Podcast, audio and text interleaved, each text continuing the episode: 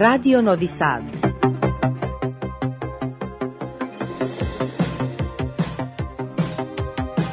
Programul în limba română continuă.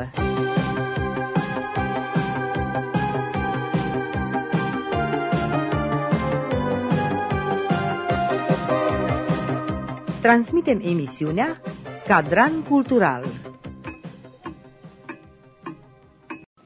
Bună seara, stimați ascultători! Numele meu este Otilia Pescariu și din acest moment a început emisiunea Cadran Cultural. Având în vedere că în acest an poeta, scriitoarea și jurnalista Mariana Stratulat, care în momentul de față este și directoarea Casei de Presă și Editură Libertatea, a aniversat 20 de ani de la debutul editorial și jurnalistic, este ora fixă, ora 19, să stăm puțin de vorbă cu ea și să ne readucem aminte cum a început totul și ce au însemnat cei 20 de ani pentru Mariana Stratulat. Nu doar ca poetă, scritoare și jurnalistă, dar și ca femeie, mamă și om. Bună seara, Mariana! Bună seara și de la bun început țin să vă mulțumesc pentru această invitație și pentru posibilitatea de, de a mă adresa ascultătorilor dumneavoastră. Mulțumesc foarte mult. Nu de mult am stat de vorbă. Am impresia că Timpul trece foarte repede. Cred că au trecut mai mult de șase luni de când ne-am întâlnit, dar iată-ne din nou și, într-adevăr, 20 de ani de carieră nu este o perioadă scurtă de timp, mai ales că activitățile, dacă se poate să trecem la pertu, activitățile tale au depășit poate și așteptările pe care le-ai avut la început. Uh, sigur că da, deci timpul de parcă zboară, parcă ieri am uh, sărbătorit Revelionul și acum deja a trecut jumătate de an, deci uh, timpul se scurge cu o viteză uluitoare.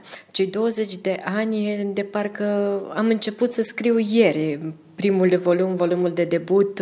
Au trecut 20 de ani de atunci, dar și acum îmi amintesc de acele emoții când am mers pentru prima dată, am călcat uh, pragul casei de presă și editură Libertatea, cu scopul să-mi uh, iau volumele și atunci, dintr-o dată, în jurul meu au fost acum uh, colegi care sunt pensionari, l-aș aminti pe domnul Simeon Lăzăreanu, Uh, eu cumva revoltată, fiind în aceeași perioadă și membra trupei de teatru Neica și am avut uh, succes cu spectacolul nostru, am mers la un festival la Arad, chiar am luat un premiu acolo, dar despre aceasta nu s-a scris în Libertatea.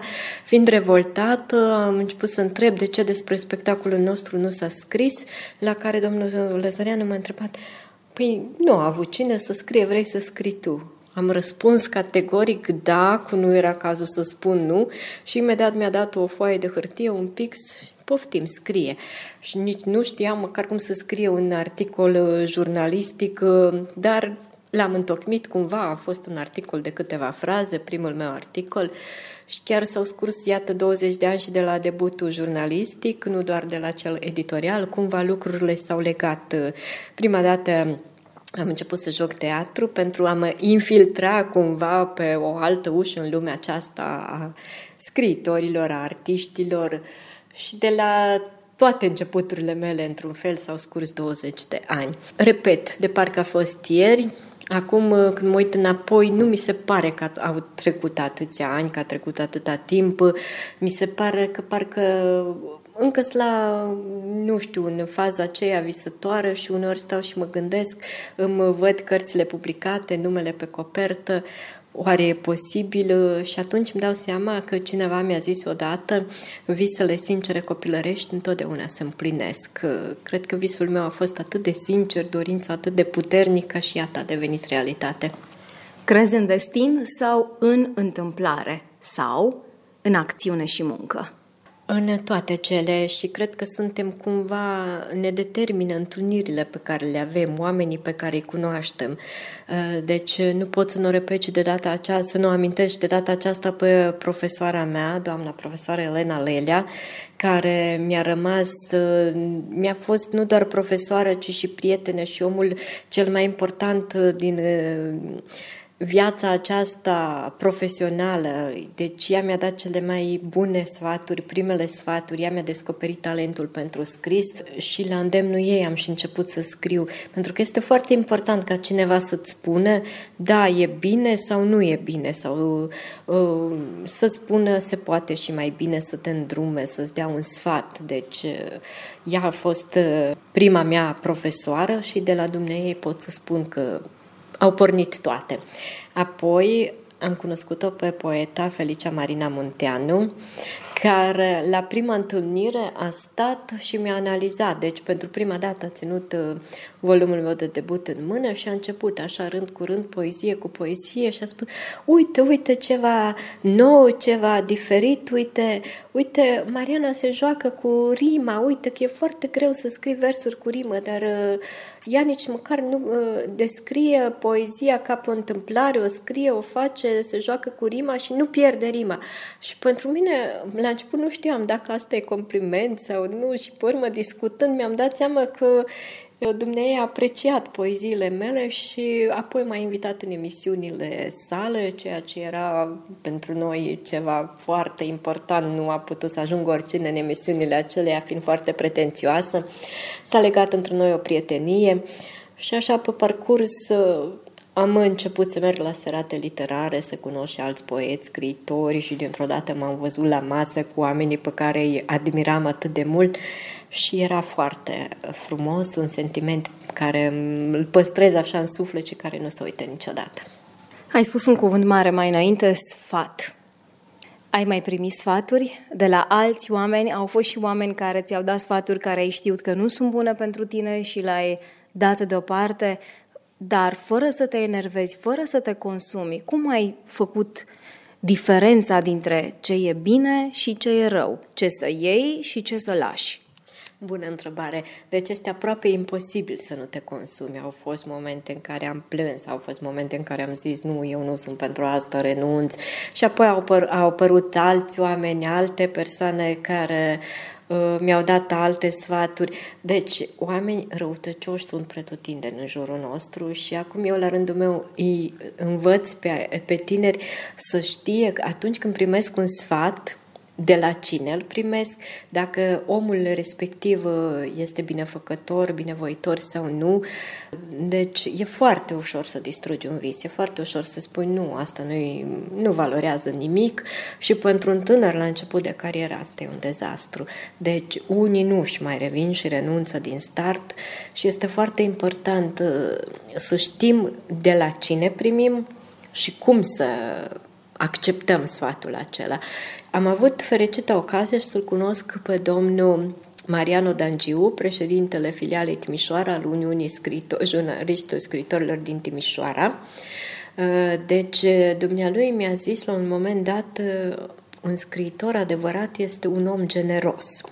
Deci nu, nu se poate cineva considera scriitor adevărat dacă nu este și generos. Uh, am fost într-o tabără sau un atelier de creație.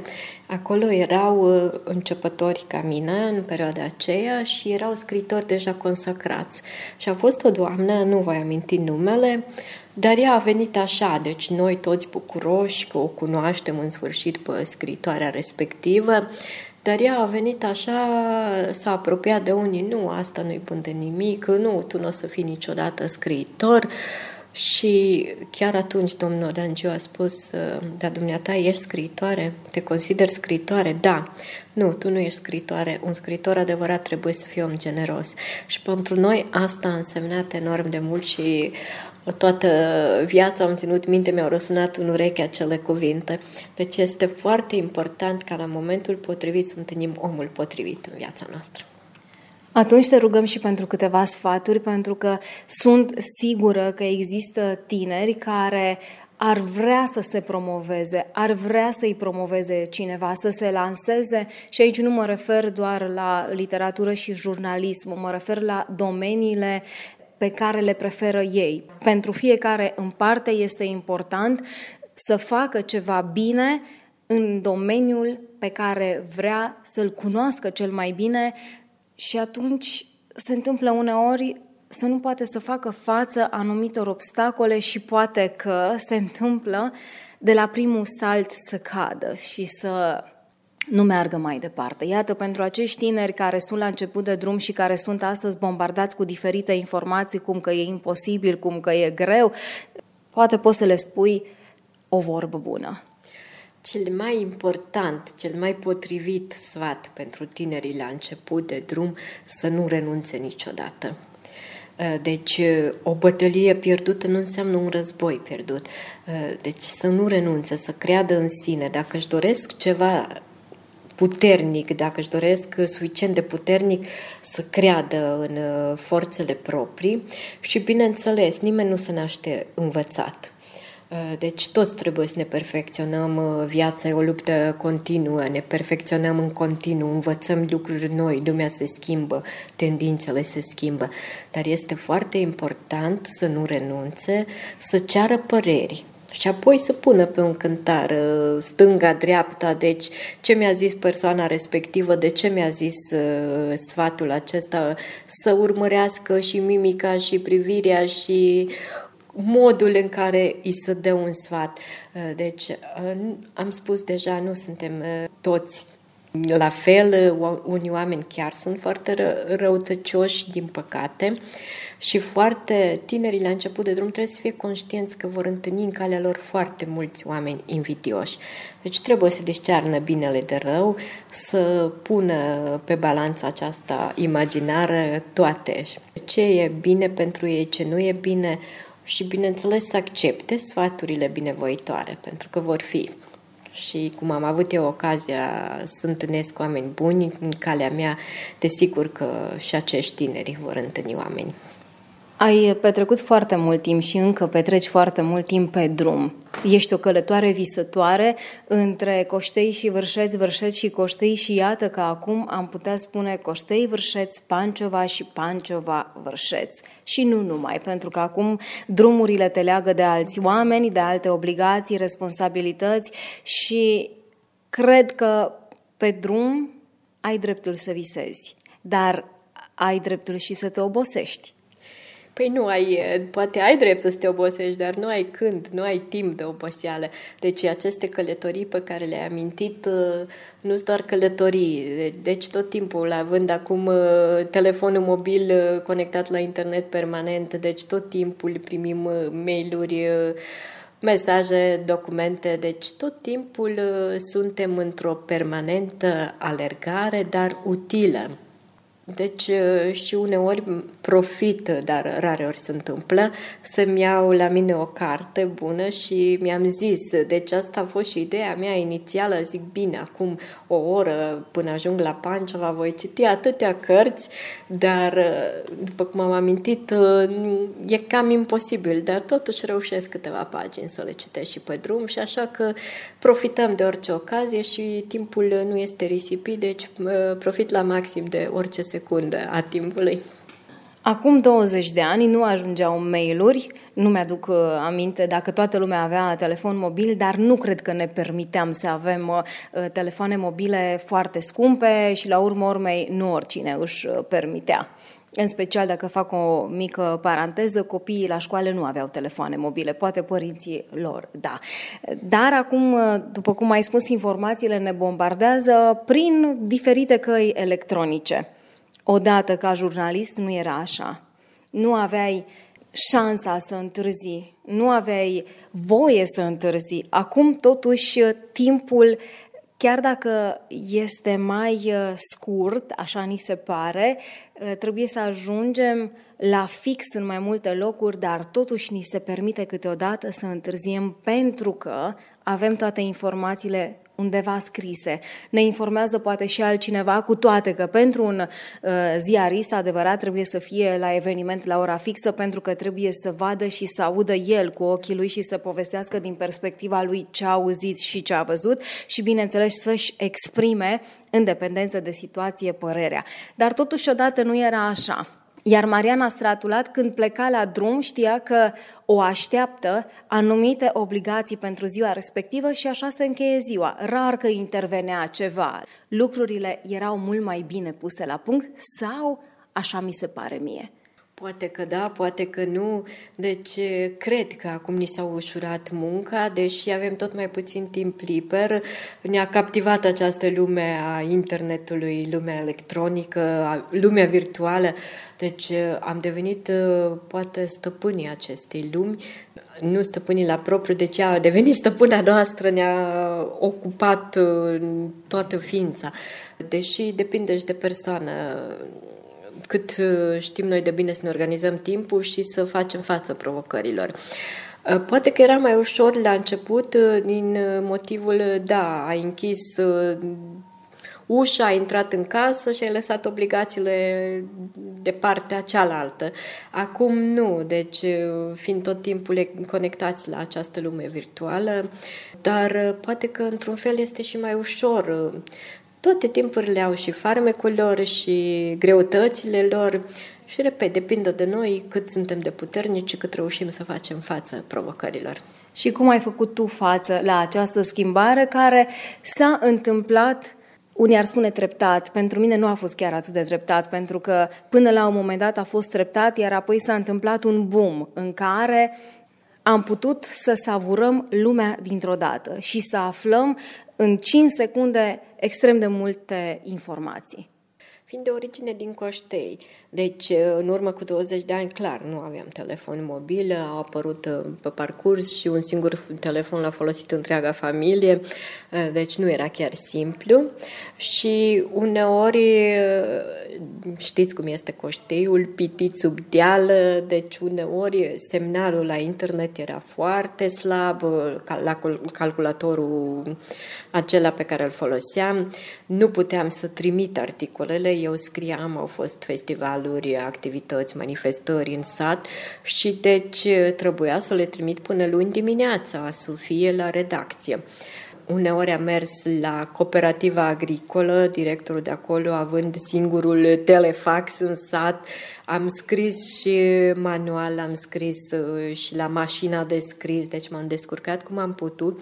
Am mers să trimit prin fax, n-am reușit nici așa, am sunat la redacție, le spun că am probleme, păi spune până la urmă nu avem ce să facem, ne dicți la telefonul fix articolul și cineva acolo va fi nevoit să-l scrie.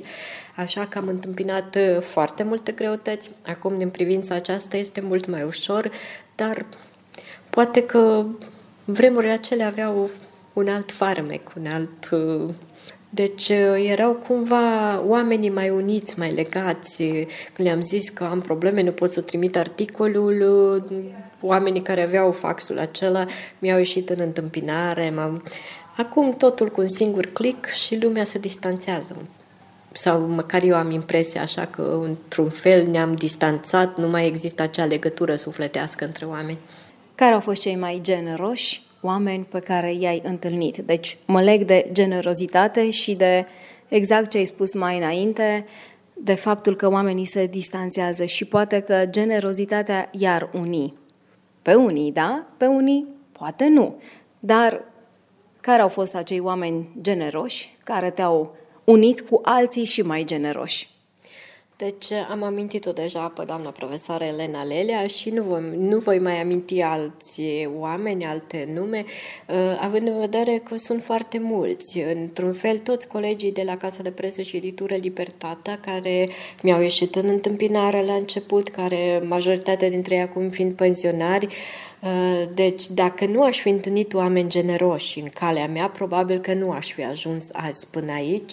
Uh, probabil că m-aș fi prăbușit și eu la primul obstacol, uh, aș fi renunțat, uh, dar au fost foarte mulți oameni cărora le sunt recunoscătoare și ei știu cine sunt. Stând de vorbă cu tine, urmărindu-te de, atâți, de atâția ani de zile, aș putea spune că există un cuvânt care te caracterizează în ochii mei, ambiția, dar una sănătoasă, una pozitivă și optimistă cum se descurcă astăzi o femeie în lumea bărbaților, pentru că în continuare lumea noastră se numește lumea bărbaților. Poate că da, dar cred că rolurile s-au mai schimbat. Femeile au devenit mult mai puternice și bărbații doar cred că ei conduc lumea, deși noi, femeile, sunt cele care dirijăm și punem reguli. Ei doar se acomodează nouă, deși nici măcar nu sunt conștienți de asta. Cred că femeile au devenit mult mai emancipate, mult mai puternice, mult mai încrezătoare în forțele proprii și știu ce vor, știu cât sunt de puternice și știu că pentru o femeie nu există cuvântul imposibil. Ești mama a doi copii. Faptul că au venit cei doi copii pe lume te-a schimbat? Ai devenit mai puternică, mai generoasă, ambițioasă? Ce a însemnat pentru tine nașterea a doi copii? Eh, am iubit copiii din totdeauna, deci eh, și fiind elevă la școala generală din Coștei, grădinița este în cadrul școlii. Mi-amintesc, eram clasa 7 a 8 deci în orice pauză eu am alergat la grădiniță să mă joc cu copiii, să-i îmbrățișez și știu că acea legătură între mine și copii s-a înfiripat încă din copilăria mea, fiind și eu copil, dar cu diferența de vârstă. Pentru mine, căsătoria a însemnat uh, acel act prin care o femeie trebuie la un moment dat să devină mamă și eu mi-am dorit uh, tot ce mi-am dorit în viață este să devin mamă. Pentru mine a însemnat enorm de mult. Iubind foarte mult copiii, mi-am dorit să am și proprii copii. Bineînțeles că m-am schimbat, uh, nu atât în sensul că mă caracterizează alte uh, sentimente sau alte nu știu cum, cum ai spus, mai generoasă sau... Deci, cred că asta nu se schimbă. Doar că ești conștient de faptul că nu mai ești singur pe lume, că pentru tine acum totul devine mult mai responsabil. Deci viața ți-o dedici o parte din viață și copiilor și necesităților lor și devii mult mai puternic. Deci, uh, pentru mine personal, mi se întâmplă și unele nedreptăți și poate trec peste ele, dar când cineva îi face o nedreptate unuia dintre copiii mei, atunci devin fiară. Deci pentru ei aș face orice, în limitele bunului simț, bineînțeles, dar o mamă este întotdeauna pregătită să-și apere copilul. Asta se schimbă în viața unei femei când devine mamă. Deci devine mult mai puternică și trece peste orice pentru binele copilului ei. Și cum ai reușit să-ți împarți timpul în atâtea părți, dar, după cum ai spus, jumătate să fie acasă lângă copii? Timpul este o noțiune pe care o putem stăpâni dacă facem ceva din dragoste, deci ne putem organiza. Bineînțeles, acum copiii sunt mari, au viețile lor, au terminat și facultate, fica mai are un pic la master, deci sunt realizați, așa că acum am mai mult timp la dispoziție în ceea ce privește datoria mea de mamă, doar că acum mi s-au uh, multiplicat alte sarcini, având o funcție mult mai responsabilă și pe lângă asta vreau să continui și să scriu, să joc teatru, să mă ocup și de pasiunile mele, dar totuși, dacă vrei, găsești o cale, dacă nu vrei, găsești pretexte. Un lucru mai puțin obișnuit și cred că te numeri printre puținele mame care au studiat împreună cu copiii ei. Cum a fost această experiență? Oricum, când am spus ambițioasă, m-am referit uh, și din acest punct de vedere ambițioasă profesional, dar și ambițioasă ca mamă să dai dovadă că nu există rușine atunci când vrei să-ți lărgești cunoștințele și vrei să urci o treaptă mai sus, dar totuși nu se întâmplă atât de des ca un părinte să studieze cu cei doi copii. La tine așa s-a întâmplat și cum a fost când v-ați întâlnit în banca universitară? A fost o provocare. Deci nu ne-am întâlnit uh, fiind toți în uh, ani diferiți. Deci eu am început prima, apoi Deni și apoi Larisa, deci treptat. A fost la început, da, nu că nu există rușine, la început a fost, a existat, deci acel sentiment uh, m-a copleșit, nu știam cum o să mă descurc după atâția ani să revin în într-un fel de, să nu spun în banca școlară, doar, fiind vorba de universitate, doar că așa m-am, m-am simțit. Dar vorbind de acei oameni generoși, colegii care unii, unii dintre ei au fost chiar dublu mai tânări, alții au fost poate de aproape de vârsta mea, având în vedere că la studii se înscriu oameni de vârste diferite. A fost un sentiment ciudat, doar că acei colegi, noi am fost 130 și dintre cei 130 pot să spun că la toți uh, le-am știut numele, ne-am împrietenit, deci între noi nu a existat invidie au venit la mine, fiecare cu problemele lor, mi-au povestit, am, uh, bineînțeles, vreo șapte dintre ei s-au evidențiat așa mai mult la învățătură, am făcut proiecte împreună, deci a fost o perioadă frumoasă. Și eu, pornind prima, am avut deja unele cunoștințe și am putut să-i ajut și pe copiii mei, asta m-a însemnat, mi-a însemnat foarte mult. Apoi au fost și glume pe seama noastră, dar totul a fost pozitiv și a fost o perioadă foarte frumoasă pe care ai uh, terminat-o prima tu. Da, așa este. Uh, și da, asta pot să spun, uh, se afirmă. Deci am terminat eu, am primit diploma cu nota 10, doar că nu, m-am bucurat, nu pot să spun că nu, dar nu mi-a însemnat așa de mult. Când da, au terminat Larisa și Denis, deci atunci a fost sentimentul acela copleșitor pentru diploma lor, m-am bucurat mult mai mult și a însemnat mult mai mult pentru mine. Vreau să spun doar că în perioada studenției am devenit membru a atelierului creativ academic, condus de doamnele profesoare dr. Eufrozina Gronean și dr. Brândușa Juică, deci împreună cu ele și cu alți colegi am avut o perioadă foarte frumoasă unde am făcut teatru, am organizat serate literare, am călătorit pe la noi pe aici prin, Rom- prin România și chiar a fost o perioadă foarte frumoasă și vreau să spun tuturor că niciodată nu e târziu.